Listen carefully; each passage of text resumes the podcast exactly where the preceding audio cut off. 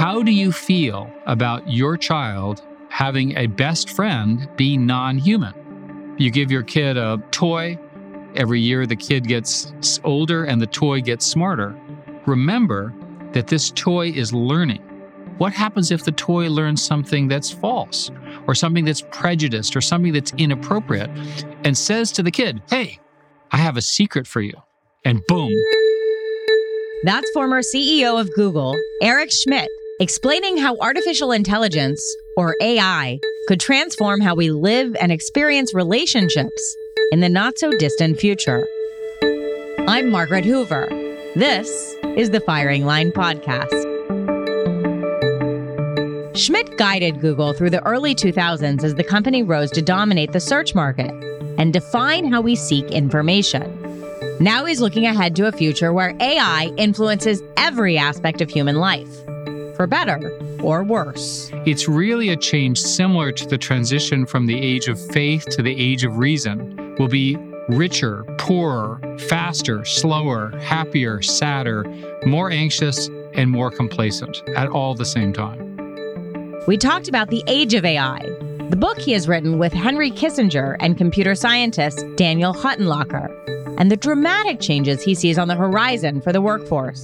Jobs will be there, but the right people won't be there. Medicine. The biggest area I think we're going to see wins in AI will be in biology and medicine. Even war. We don't have a doctrine for how to deal with AI enabled warfare because it will happen so quickly. So, will the day come when machines rise up against their inventors? One way to think about this is that we're in a good period right now where the computer is getting smarter. It's not capable of overthrowing us yet, and hopefully never will be, but it can augment us. It can make whatever you're good at even better. And I defy you to argue that that's bad. Eric Schmidt, welcome to Firing Line. Thank you for having me. A 100 year old who's alive today has seen many firsts. Those firsts include a nuclear bomb, the polio vaccine, a man on the moon, test tube baby, the personal computer, the smartphone, the creation of many new words, including verbs like to Google, the rise of social media, blockchain. You are the former CEO of Google, the head of Schmidt Futures, and co author of a new book about artificial intelligence or AI. How different, Eric, will the world look 100 years from now than it does to that 100 year old today? Well, we say it's going to be incredibly different because we're going through an epical change. This isn't just a technology change with artificial intelligence. It's really a change similar to the transition from the age of faith to the age of reason, which created the Enlightenment. And the reason we say that is we've never had a situation where humans had a human like intelligence to help them partner with them and travel to through the day with them. That the presence of this new kind of intelligence is going to change society in enormous ways.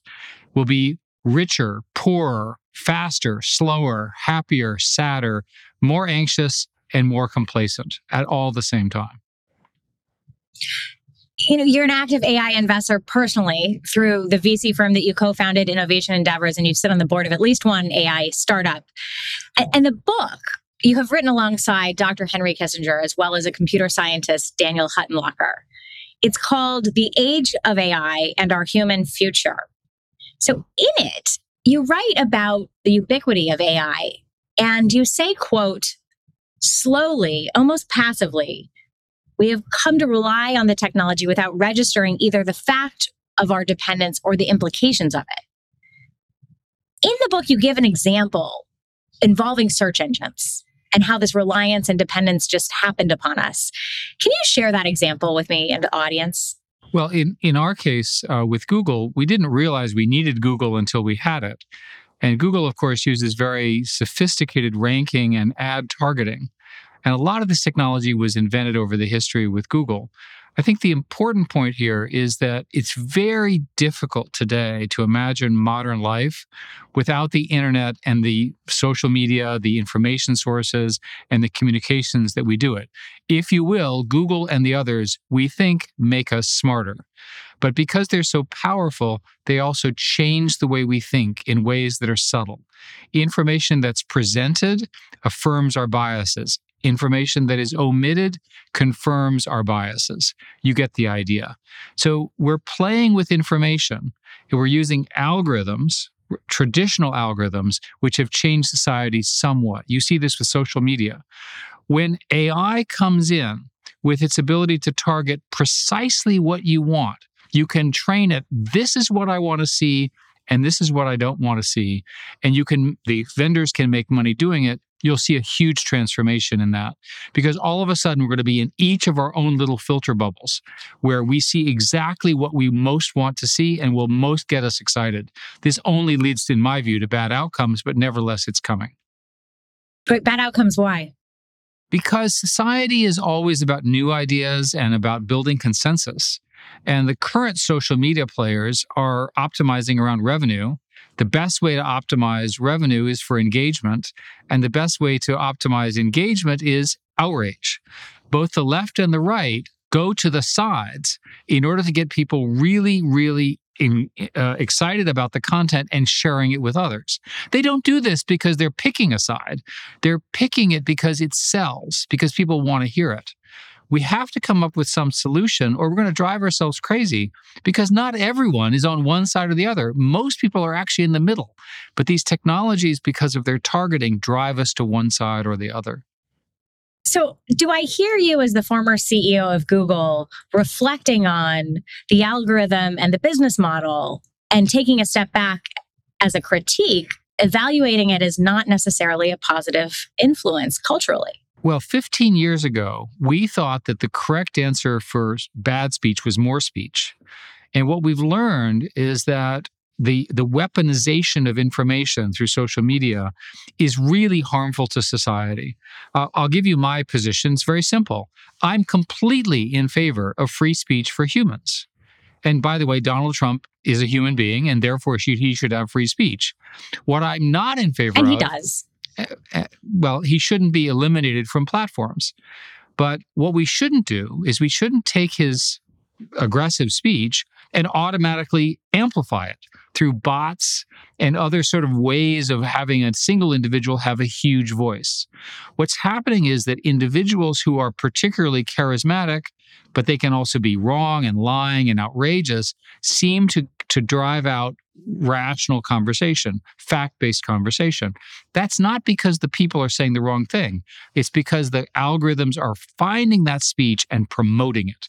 This promoted and amplified speech is driving, in my view, everybody crazy. I'll give you an example of how Google faced this. Free speech means that people can say what they think, including lying an individual as part last time i checked in the united states we have free speech at least for in almost every case. So it's therefore okay for people to make false statements as long as it's not particularly harmful there are limits on commercial speech and you can't yell fired in a, in a crowded theater. But aside from that you can deceive as you wish. I don't favor it but you can. My issue is deceptive speech gets triggered into these algorithms and it gets promoted because it gets more followers right? It's more outrageous. Things which are more emotional are traded or uh, shared seven times more than things which are more rational, which is why you never see anything rational on these platforms. In Google's case, we had a similar problem with YouTube where people were watching these recruitment videos for ISIS and they would get one and then the AI algorithm would say, "Oh, you like this content, we'll give you another one." And then we'll give you another one and we'll give you another one. And by the end of the night, the, in this case, these are young men typically in a basement somewhere. Uh, the examples we used were in London, and these people would go to go to Syria and fight against us. Right? How do we solve that problem? That video is there, but it's not recommended. We don't amplify it. You can find it, but you have to look really hard to find it. That's a good compromise. We didn't shut down the speech, but we didn't promote it either. Of course, this has become a major national issue. It's something that has um, inspired politicians to begin to act on both sides of the aisle, frankly. And I've heard you say that you don't think government regulation is the answer, that a better answer is to come up with, and this is a quote from you, a competitive framework and a new set of technologies that would change the game again, because that's the quickest way to solve the problem is with capitalism. Can you unpack what you meant by that? And how how is there, you know, possibly a new technology that can fix the problem of these self-siloed echo chambers that we've found ourselves in? In my years in the industry, I spent a lot of time talking to government regulators. And I think the odds of us coming to an agreement with the regulators on how to regulate something as controversial as speech and reach and messaging and so forth, given we don't agree anywhere else, is highly unlikely. Um, everyone has something that they don't like that they want to be banned, but no one agrees on what that list is except for child pornography. Thank goodness we banned that. But there's so many other things where one group thinks this is okay and another group thinks it's not. In the American political system, to find that list of both where the Republicans and the Democrats would agree on something to ban is almost impossible. So I think the right solution is to come up with some new and more innovative approaches. The one that I like the most is to imagine a new kind of social network which is generative and uses AI for everything. And bear with me, but I'll give you the example. You basically sit there, you play with it, you you have it generate what you care about because it's helping you be fun and cool and all the things people want to do when they're on social media. But also, it has an AI algorithm that learns essentially toxic con- con- uh, content. And toxicity can be measured in terms of the reaction that people have to it uh, both the rate at which it spreads as well as the nature of the reaction. So, typical example, there's something called Gresham's law, where bad speech drives good speech out of a thing. You could actually watch where the commentators went from a legitimate discussion to all sorts of curse words and hate words and so forth, and you could you could use that to adjust the way you deal with toxicity. So, I'm a strong believer that these systems can be built that will learn what is toxic. And then the leadership of the companies have to decide where they want to be on the toxic scale. The more toxic they are, they may make more revenue, but they'll make a terrible, terrible product. The less toxic, the more the more exciting and the more entertaining, in my view, the product. I'd like to go through some examples of AI and how it might be used in the future and get your reaction. Every year, as you know, more than 1 million people are killed in car accidents. Now, research has shown that AI driven cars will become safer than human drivers. Do you welcome the day when cars are truly driving themselves? I do. And the reason is that artificial intelligence, one of the first big wins was artificial intelligence vision is better than human vision. Now you say, how can that possibly be true? Well, what happened is if you train the computer enough, it eventually can see better than a human and it can recognize objects. And furthermore, it doesn't get tired at night, it doesn't get drunk, it doesn't make those kinds of mistakes that lead to these terrible outcomes. So we should be driving in self driving cars. And those self driving cars will be more efficient, more safe, and so forth. They may not be completely safe, but they'll be far, far safer than the 35,000 uh, deaths that we have here in the United States every year. We should have, we should work hard to make that happen. Um, I'm going to tick through a few more. Uh, artificial intelligence has already detected breast cancer earlier than human doctors, and many people think AI will have a huge impact on diagnostic health, medical research, and cancer detections. Do you welcome AI as a medical revolutionary force? Um, we do, um, and the the biggest area I think we're going to see wins in AI will be in biology and medicine. And the reason is that the patterns that govern our health, the pro- progress of disease, and so forth, are still not fully understood by science and by doctors. But computers can approximate that. They can sort of predict based on where you are what will happen to you next. So not only will we be able to do better breast cancer or cancer detection, and indeed there are plenty of examples now where the grading of cancer, which is what they actually do, they grade it's a five or a six or a seven, is more accurate. But also the treatment plans, the probability of bad outcomes. Computers are now, because of a technology called transformers, particularly good at predicting the next thing after a series. So, virtually all of the current innovation is coming because you take a large amount of information, you ask it a question, it can say, if you have the following things in this order, what happens next? And that's true, by the way, for text, for images, for sound, for speech. This is why you can generate things. So, one way to think about AI is it started analyzing things, but now it can generate new things. And that's where the real power comes from. These days, we also have Google Home and Amazon Alexa. In the future, digital AI assistants may have the capability of actually teaching students any language or any subject and be able to cater its teaching style to the learning style that best suits the subject. Should AI machines replace teachers? Well, they won't replace teachers. And what typically happens when you talk about artificial intelligence is everyone assumes that people will not have jobs. All of the evidence is that there will be more jobs for humans. After all, we have this huge shortage of people who want to work right now. And the people who are working, when they do show up at work, they're going to be smarter because they're going to have this digital assistance. And let me give you an example of what's possible in the next, say, five years it will be possible to take a digital assistant and personalize it to you. Make it sound like you, actually have it have your voice and your mannerisms and so forth. And furthermore, it can represent you within some reason um, in terms of questions and so forth. It becomes a digital second self. Now, this is under your control and trained by you. Now, eventually, that second self will be watching you and learning, and it will watch you toward the rest of your life. And when you ultimately and tragically die, as we all do, it can survive as a digital replica of who you were. And who knows, maybe it can learn some new things even after your death. The, the concept you just introduced actually was explored by Nobel Literature laureate Kazuo Ishiguro's recent novel, Klara and the Sun and it's a it's about a child who develops a relationship with a digital AI companion and explores the extent to which and the limits of which you, one can develop emotional connectivity to machines. Now, I, I've heard you say that you wrote this book in part to have a philosophical discussion about what we're doing to humans with AI technology.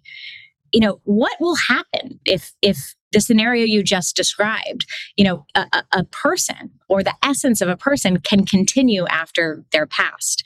So, so we wrote the book, we being Dr. Kissinger, uh, Dan Huttenlocher, and myself, to explore these issues and make them front and center for everybody. How do you feel about your child having a best friend be non human? We've never run that experiment. Now, children are very malleable. Uh, they could be influenced. So I'll give you an example. You give your, your kid a, a, a toy. Every year, you give the kid a better toy. Every year, the kid gets older and the toy gets smarter. When they're 12, the kid's best friend is the toy, and they're watching television, and the toy says, I don't like this TV show. And the kid goes, I don't like it either. How do you feel about that? Now, remember that this toy is learning. It's not static. It's not like a textbook with an approved, you know, teach them about this and don't teach them about that. What happens if the toy learns something that's false or something that's prejudiced or something that's inappropriate and says to the kid, hey, I have a secret for you. And the kid goes, I'd love to hear the secret. And boom, now we've taught the kid something which is really false. We're playing with fire when we play with the development of young people without the norms and the limitations of how we want to educate them. And the impact of your best friend, literally in your mind, the twinning and so forth that goes on among teenagers, is going to be very powerful. We don't even have a language to discuss that right now.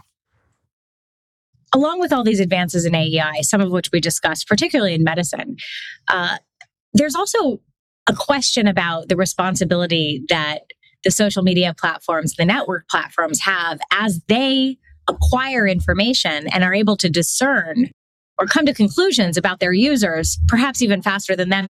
For example, about somebody who has repeatedly searched for terms that indicate that they have a certain disease like diabetes, and that Google often can know that before the individual. In those circumstances, is there a responsibility for the networked platform to inform the user?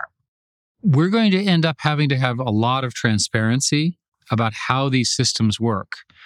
And part of the problem, and we call this out in the book, is we don't fully understand how these AI systems come to their conclusions. They are brittle, they learn in strange ways, they're easily fooled. They don't have a notion of base truth. So, for example, with these what are called language models, which is the new rage this year, um, you can talk to the computer and you can ask it questions, and it gives remarkably interesting answers. But if you ask it questions about things that you and I understand, like gravity, for example, it gets confused because it doesn't understand that gravity is a force independent of language, right? So we're not quite there yet. The danger in the industry and uh, there, the worst example here is probably in terms of evil, evil uh, biological development. Um, you have a situation where you have a combination of very large databases being released, either open sourced or generally available to practitioners, and a new set of algorithms that can very, very quickly come up with new things which we have no idea what they're going to do people have done this with viruses where they'll say, build me a whole bunch of new viruses, and it constructs a whole new set of viruses. How do you feel, again, about uh, that technology getting into the wrong hands? We're all very concerned that the, the complete notion of open source, publishing all these databases, will lead to again, a small number of evil people having a, an outsized uh, impact on the world. And we don't have good detection mechanisms for this. Uh, in the last few weeks, we've been working on these various scenarios, and we can't figure out how to keep the genie in the bottle. It's just too many things are out there. There are too many players. There are too many countries. It's not like Los Alamos where you could keep the nuclear technology all in one place under the threat of, of uh, armed guards. It doesn't work that way. So, with the proliferation of this technology, you have a proliferation of dangerous technologies. Uh, the uh, biological agent one is one, and the other one is obviously the use of general intelligence to do bad things to people.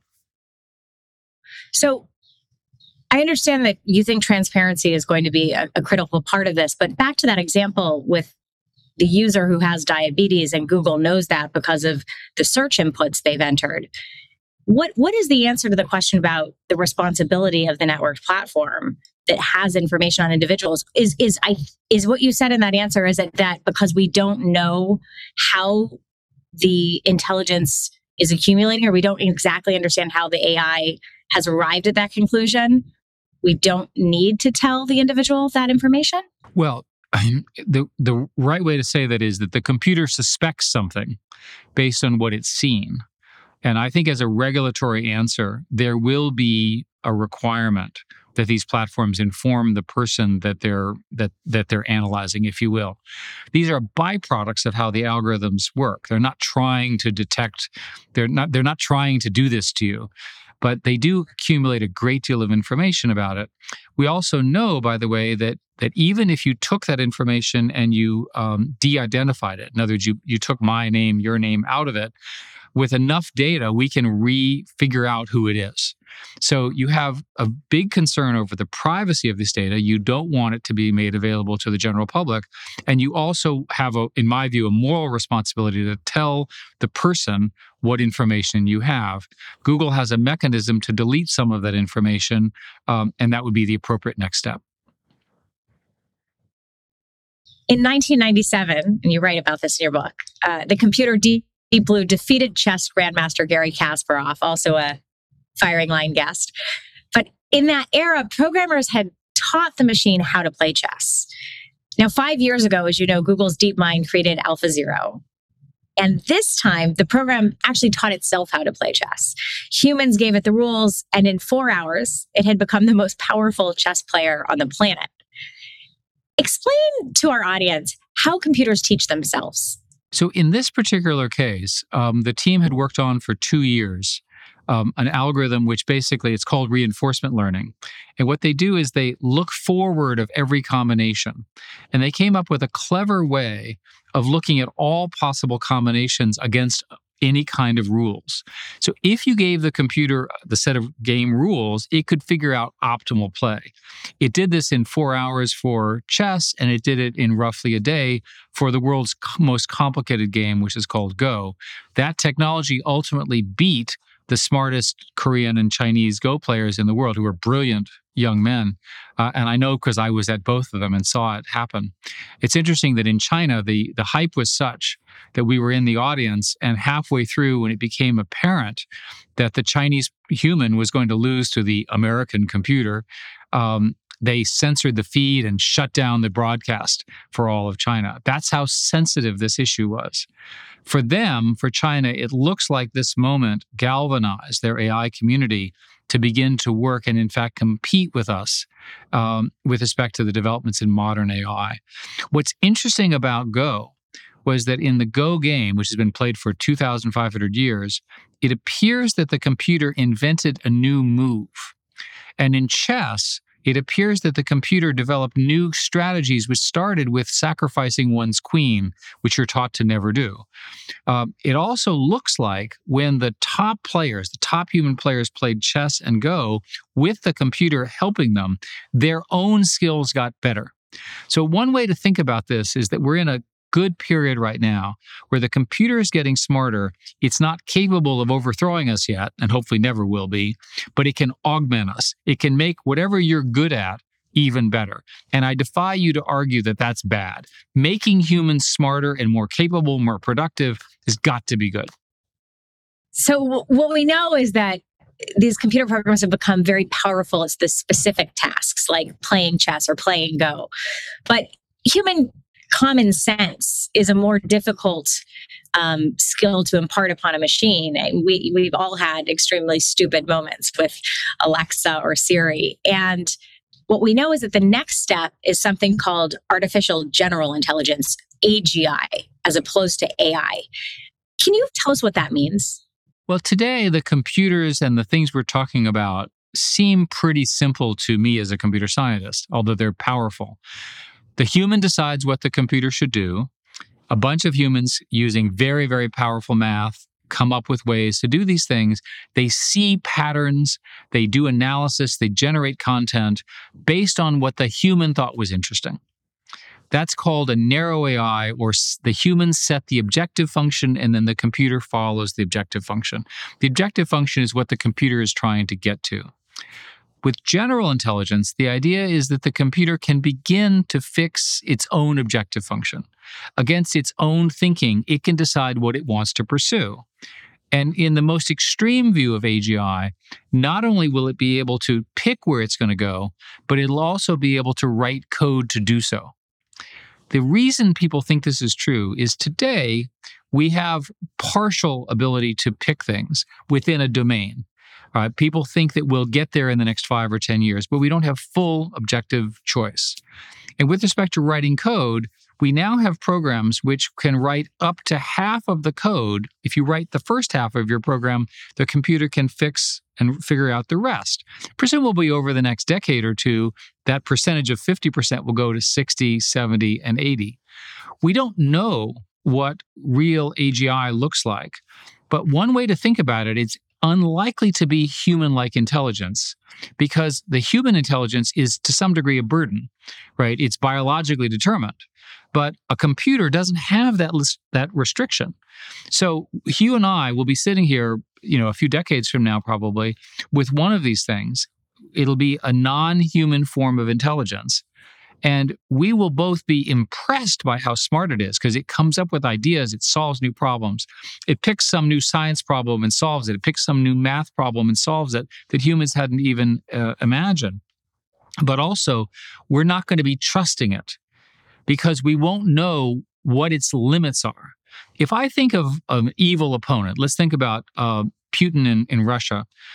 We, there are some things we know about him he's clearly doing the wrong thing and and and we're we're very upset with him and so forth but he still has to sleep he still has to eat he still has a physical lifespan the computers that we're talking about won't have any of those kinds of constraints. What happens if they go off on left field in some way that's completely non human and not appropriate? And we don't even know how to, uh, to constrain that. So today we know that in the next five to 10 years, we're going to have incredibly powerful conversational systems. You and I will be talking to the computer. It will help us. It will be super smart. It will generate pictures. It'll generate movies. It's going to be a lot of fun and so forth. What we don't know is once it can start doing its own objectives, where does it want to go? Well, to that end, just this week, Google's DeepMind said that it is close to achieving this holy grail of artificial general intelligence with a program called Gato. Is that true? Gato, Gato is a is a good example of this next stage of developing a notion of what objective it should pick. It's the beginning though. We still have a while before we have to deal with these hard problems. Even in your tone as you talk about AGI, I mean your your tone goes towards sort of the the what can go wrong. You know, and you you have said, quote, will need to be strictly guarded to prevent misuse. What is, what is your thinking about that? Well, let's go through a thought experiment and let's imagine that China um, develops a supercomputer that has this ability to go where it wants to go, and it's capable of, of inventing new military strategies, new physics strategies, new math strategies, new governance strategies. How would we view it? Well, the first thing is we would be very upset that we had not invented it first. And second, we would view it as a threat to our national security because we don't know what new attacks, new strategies, new defense strategies it would come up with. So I think it's fair to say that these computers, and there won't be that many in the world because this is very expensive, very difficult, they'll end up being very similar to plutonium plants, which are heavily guarded that they'll have limits on who can use them that are very carefully examined because of the potential for misuse. Imagine if I came up to one of these things and I said, I want you to come up with a drug that will kill 1 million people that are different from me, and here's the parameters. That's obviously not okay um, those kinds of questions will have to be banned. And so the computer, properly done, there'll be the computer which has general intelligence, but then there'll be a computer in head of it, which is trying very hard to make sure that it only gets asked appropriate questions and only gives appropriate answers. Okay. Um, I want to have a little bit of fun here. I'd like you to take a look at a very famous fictional example of AI. This is the character Data from Star Trek after he gets the emotion chip. I believe this beverage has produced an emotional response. Well, it looks like he hates it. Yes, that is it. I hate this. The Jetsons got it wrong. Cars still don't fly. But how did Star Trek do? In the sense, like, are are we going to be walking around with datas in our midst? Well, they're highly unlikely to be humanoid in form it's much, much more likely that this digital intelligence, this digital second twin, this digital partner will be something that you access through your phone or through your computer or through other kinds of devices. What's interesting about your clip is that emotion is something that can be learned too. Um, and you could imagine, for example, that AI systems could learn how to be the world's best salespeople. So, salespeople, for example, learn to never say the word no or negative. And whatever you say, they say something which is confirming and positive because they never want to give you a reason to walk out the store. But you can imagine that's relatively easy for a computer to learn. So, is the computer being emotional or is it just has it learned how to sound emotional? One of the core problems with AI is we don't understand consciousness. And we're putting words that are human on these computers, but they're not following the human model, right? But they can be trained to look like it. And we may never know, certainly not in our lifetimes, if these things have any form of real consciousness, but we'll certainly have things which look an awful lot like human behavior, especially if it has a goal seeking behavior, like selling something or uh, telling a story or talking about love or so forth. But does it really understand the importance of love? Probably not. What you're saying reminds me of the Turing test. When a machine can interact with a human without being detected as a machine. And I think the question is I mean, is that within striking distance? many people think that we're very close to the Turing test being passed. Um, there's a program called DALL-E 2. It's from OpenAI. And it can generate, you give it a, a, a picture. My favorite one is a picture of two dinosaurs with backpacks going to kindergarten on their first day. And it produces a picture of two dinosaurs, baby dinosaurs with backpacks on, smiling, walking into kindergarten. Um, that kind of generative design right, is very, very powerful. So my guess is that that will ultimately drive um, much of the field going forward. If you think about it, we went from analyzing things uh, more technically, decide, uh, discovering the function that is driving some behavior in a system in physics or biology or so forth, to now being able to generate things. So an example would be why do I have to make a take a picture of myself and produce a video? Why don't I just tell the computer make a picture of Eric um, in a Mexican restaurant singing, and I, I don't sing, um, and make him sound plausible? Boom, it could do that just like that. And I think that this generative design has enormous implications for uh, entertainment, and it obviously can also be used for misin- misinformation of one kind or another. Open the pod bay doors, Hal. I'm sorry, Dave. I'm afraid I can't do that. There's, you know, 2001, A Space Odyssey to Terminator to The Matrix to Black Mirror, movies and television shows that have been warning us of the hypothetical dangers of artificial intelligence for some time. And the late Stephen Hawking had sounded the alarm about the prospect of AI and what it could bring to humanity. Likewise, Elon Musk has warned that AI could be leading us toward either superintelligence or civilization ending. Uh, you've called Musk's quote exactly wrong. Yeah. Why aren't you worried about singularity and when machine intelligence becomes unstoppable? Um, you know, killer robots and the like. Well, the first place, nobody to my knowledge is building killer robots right now, but if they were, we would be watching them very carefully. So these scenarios that are science fiction, where we end up in a singularity and the computer outraces and so forth, that's a wonderful movie plot.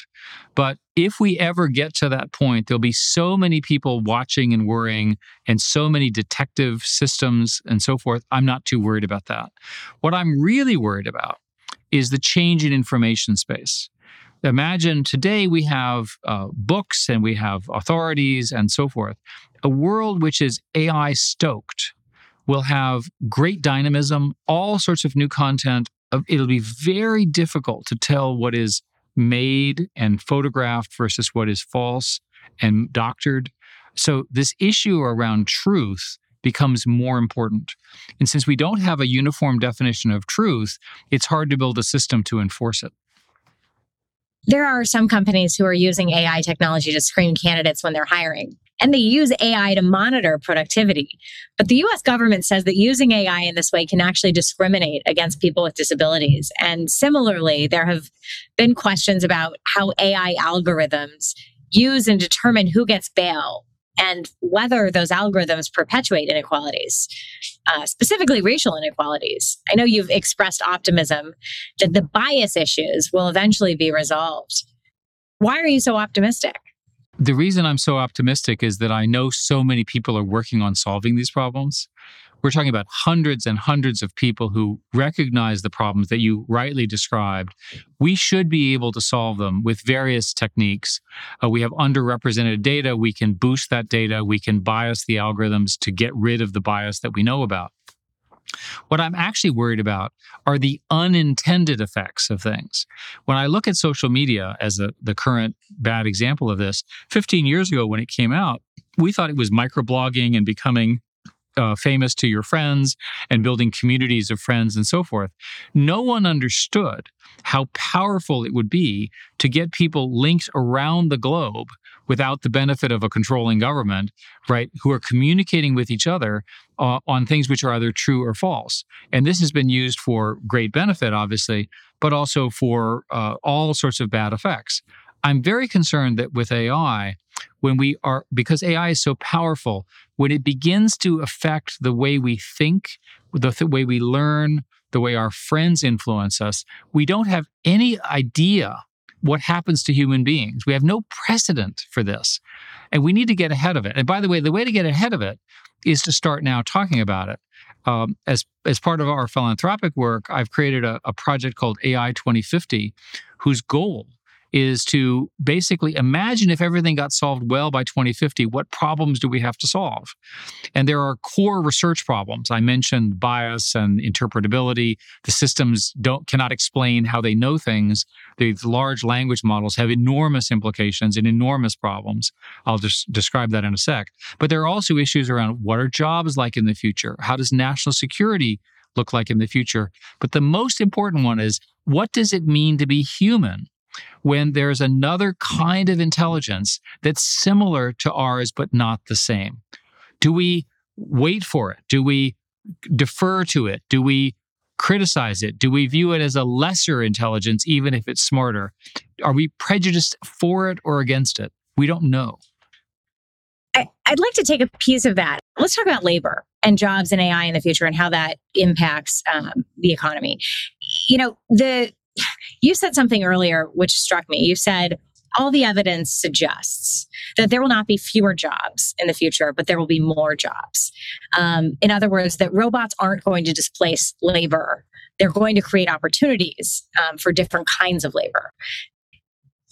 Can you dive into that more for me? So, there's been a lot of economic research on jobs, and the consensus right now is that at least for the next 30 years, three decades, there's going to be not enough people to fill the jobs that are that are going to exist. The reasons have to do largely with demographics.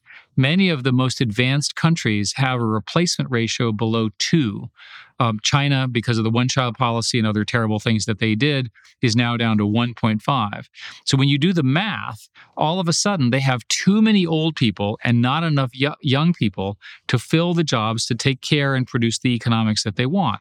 The same is true in Europe, and it's becoming true in America. The solution, by the way, is immigration, which for various uh, complicated reasons people don't seem to want to do. So if you're not willing to have more young people, either by birth or by immigration, which we, we're not doing, you're going to have not enough people to do the jobs. And the only way to solve that problem is by helping them become more powerful. If you look in China, for example, the low wage, low cost factories are now they're having problems getting people and they're putting in robots and the robots work with the people. So that's the future for at least in the next few decades. Jobs will be there. It's very important to understand that that the transition from the older jobs to the new jobs does require skills. And so we are going to have a reskilling problem. And one of the things that AI can do is it can adapt to where you are. So an AI system can examine the knowledge you have and then boost the parts where you're not familiar. It can help you use this dial, turn this on, and so forth. It can give you advice. The AI technology today is not powerful enough and not right enough to put it in a life critical decision. You don't want an AI system running, flying the airplane. You want the human flying the airplane with an AI system giving advice. With doctors, you don't want the system making the health decision. You want the doctor to have the AI system scan everything, tell me what's going on, give me your assessment, and I'll think about it you say in the next couple of decades, but what about the next decade? Are you, am I hearing that you're actually not concerned about AI disrupting jobs in the next decade? Because there is a lot of research from MIT and Oxford and McKinsey that suggests the next decade actually will displace quite a number of jobs. We're talking about humans. So the, the problem is the people will need to be retrained. So the jobs will be there, but the right people won't be there. This puts more pressure on education, more more pressure on training, and in my view, the technology itself can help. So I think we can get through this. I'm more optimistic than those criticisms. Uh, the math is correct that that the transition is going to occur, but we need to spend our time getting people ready for these new roles. Uh, most of those effects don't seem to work. Um, and we need to figure out some new tools, some new ways of teaching it. I've been funding in my philanthropic work um, a study of, of essentially education. The education system, which is this immense uh, system, doesn't have a lot of data to say how people really learn. We all sat through the same thing because that was the industrial model of education. We have a lot of educa- a lot of emphasis now that people learn in different ways. And an AI system should be able, after a little bit of conversation with you, figure out are you a visual learner? Are you a mathematical learner? Are you a verbal learner? Are you just unmotivated and you need lots of prizes? It should be capable of figuring that out pretty quickly. You wrote uh, in the book, quote, societies need to be ready to supply the displaced, not only with alternative sources of income, but also with alternative sources of fulfillment. What do you mean by that? Well, we know that humans need meaning, and that meaning often comes from work. Uh, often, when people uh, retire, they realize how important their work was, even though they were bored or tired from it. And so, we're going to have to find ways to give people meaning in this new, more digital world. Uh, my own view is a lot of that will come from the tools themselves, that there are so many interesting things that you can do with these new tools. Remember, if you can use computers to generate things, then you can become a famous musician or a famous author or whatever, and the computer can actually generate that stuff for you. The computers are getting good enough now um, that they can really serve to make you smarter and more capable, and I think probably more relevant to the society around you. So, is there, if we're traveling into the future, maybe it's 100 years, maybe it's 200 years, who, who knows? Maybe you know. Um, is there a time when people don't need to work? And, and what does that look like? There's a large cohort in Silicon Valley who believe that the technology will get to the point where everyone can live like a millionaire does today. You'll have as much food as you need.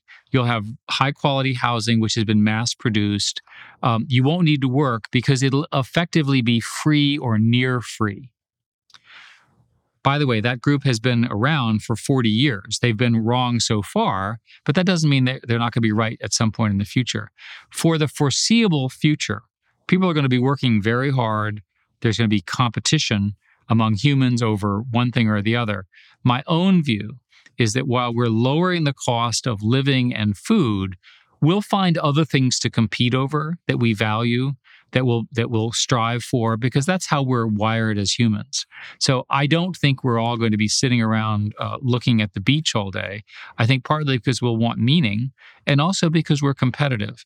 And this optimistic view that somehow the, the lowering of cost of production will allow us to have a high quality lifestyle without it has been talked about for 100 years. Remember that the work week used to be 60 or 70 hours. They worked it down to 40 hours. Now, with work from home, people are effectively working probably less than 40 hours, certainly less than hours in the, in the office. So you're seeing improvements there, but people are still working. Your co author, Dr. Henry Kissinger, appeared on the original firing line with William F. Buckley Jr. many times. And in 1975, he spoke about preventing nuclear war with the Soviet Union. Uh, in the world of nuclear superpowers, in the world in which American power is no longer as predominant as it was in the late 1940s, it is necessary for us to conduct a more complicated foreign policy without these simple categories of a more fortunate historical past. I've heard you say that the reason we're alive today is because the doctrines that Dr. Kissinger and his colleagues pursued during the Cold War. And you've also said that when it comes to the threat of large scale uh, AI warfare, the time to act is now before we have real tragedy. What kind of policies can prevent this? So I was part of a commission that was created by Congress, and I was the chairman of it, called the National Security Commission for AI. And we looked at all this very carefully. What we concluded today is that the United States is ahead of China, but not by much, and that the United States needs to get ready for AI enabled conflict and security most of our recommendations involve people. Um, our government is full of very well meaning people, but they're not trained in this technology. It's too new, it's too hard. And it, there are all sorts of conundrums. Um, I'll give you a simple example. Um, I'm a captain of a ship. Um, the AI system says you have to press this button in the next 22 seconds or you're dead, right? Because the computer has decided that a missile is coming to me, but the, the ship cannot otherwise see it. Would you press the button? I think most of us would press the button. We don't have a doctrine for how to, dis- to, deal with AI enabled warfare because it will happen so quickly. Our military spends its time in what is called the OODA loop, where it's observe, orient, decide, and act. And that loop is organized around human decision making time. Imagine at a point in the future, there's a war between China, uh, sorry, between North Korea and, and the US. North Korea in, attacks the US, the US attacks back. China decides they don't want a war right now and they stop the Nor- North Korean attack. And the entire war occurs in five milliseconds. There's nothing in our doctrines that allow us to understand what are the rules about that conflict? What does it mean to overmatch? What does it mean to to limit what you do, to be careful. All of the things that Dr. Kissinger and others developed in the 1950s, including mutually assured destruction, containment, all of those doctrines are under enormous threat because of the speed problem. We just don't have time. And the algorithms, at least today, are not precise enough to know exactly what they're going to do. They need human oversight. So, you know, I'm glad you mentioned China and and where we are in terms of our competitive strategy and how we're deploying AI in our national security strategy in order to lead the world, um, because certainly that's what China is doing. On a separate note with China, you know, I I wonder as the former CEO of Google, the company that famously quit China years ago, what responsibility did US companies have that have invested in AI in China and in the expansion of China's surveillance state? What China's doing with surveillance is really a violation of the way we think of human rights. And it's gotten to the point now in China where you can recognize people by gait, that is literally the way they walk.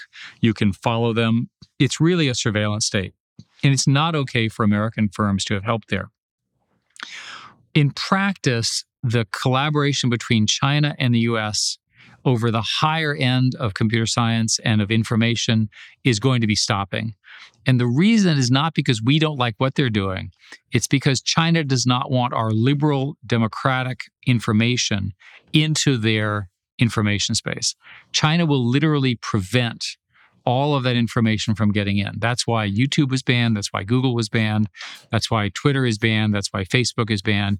And you should expect more of that. So, a reasonable expectation is that unless there's some horrific war, which we must avoid at all costs. China and the US will collaborate on non strategic areas, various pieces, you know, the table and the chairs and the varnish and so forth and so on. But something that affects the information space, how people communicate, how they talk to each other, those are going to get segregated for that reason. Let me ask you about climate change because um, it's you know it's something you care a lot about. You you've talked a lot about it. It, it didn't really come up in the book that much, but I, have heard you say at a recent Aspen Ideas event that quote every month and every year and every decade that we delay, the cost is infinitely higher for people who follow us, and it's a horrific burden that we're putting on our children and our grandchildren. What is is AI? Is there a role for AI in climate change? There is. So first place, climate change is not climate change; it's climate destruction and we're busy destroying aspects of our earth. And some of it will come back, but some of it will be missing. Um, if we l- lose some of the glaciers, we won't get them back for many, many thousands of years.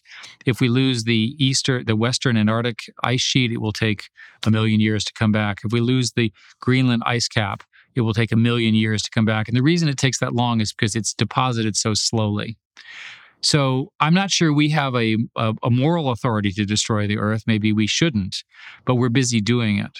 And AI is useful in a number of ways. Um, we have funded uh, a series of research on climate modeling. It turns out that clouds are the biggest determinant of what happens temperature wise uh, because of the role they play in the uh, basically the way the atmosphere works. And clouds were too difficult to model because they're just they, they move around and they have all these little particles and so forth. So, very clever people at Caltech and a few other places built models which can more accurately predict the cloud. You couldn't answer the question, but it could give you enough of an answer that's good enough for climate prediction. That's an example. In biology, it looks like many of the solutions for climate will involve changing things. For example, coming up with food that the, when the cow eats it, they, the cow does not produce as much methane right? That's an example where AI can be used in biology to produce a better food and so forth. Plants using less fertilizer, changing the ecosystem in farming so that there's more um, essentially CO2 absorption. I can go on. Over and over again, AI is the understanding or the way in which we will adapt these systems. Uh, we have to deal with climate change. Another example, if you're wondering if climate change or destruction real, look at what's going on with the wet bulb temperatures in India and Pakistan right now. Um, these are temperatures they've got up to 120, which sounds pretty bad, but not deathly.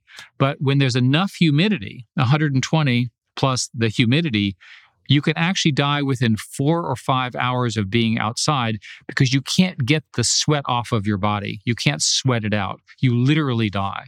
So not only are people dying, but the loss of uh, fresh water sources, uh, the uh, rise of the uh, temperatures um, in this, and basically the rise of sea level, half of which is due to thermal expansion, half of which is because this, the uh, land ice is getting melted. Uh, these are almost irreversible changes. We have to stop them now. The reason we have to do it now is that every year, the compound effect of the damage gets harder to reverse. The critics, Eric, as I, I know you know, say that tech and AI are contributing to the climate crisis through their use of fossil fuel energy consumption. And that the tech sector's estimated 2020 global carbon footprint compared to that of the aviation industry was larger than that of the country of Japan, which is the fifth largest polluter in the world. So, how do you square that? So the so the tech industry is well aware of the point you just made. And in most cases, the tech industry data centers are now uh, basically carbon neutral. They're using renewable sources. Uh, people are investing very heavily in solar and wind sources, et cetera. There's a lot of battery development and so forth. So I think the tech industry, you're you're correct in criticizing the tech industry. But what is not correct is to say that the tech industry is not doing something about it. The leading solutions to most of these problems are probably going to come out as the byproduct of the tech industry. When I was first CEO of Google, uh, there was a proposal to put solar panels on the, the rooftops of our parking lot. And I said, oh, it's going to cost a lot of money. We don't have that much money. We do now, but we didn't at the time. And then they said, oh, it's a two year payback. And I said, what? You're telling me that if I just borrow a little money now, I get a two year payback and then it's infinite savings after that? And they said, yeah. And I said, it's a no brainer. Most of the climate change things for businesses are good for business because the cost of energy is not going down. Developments are moving very quickly in the field of AI.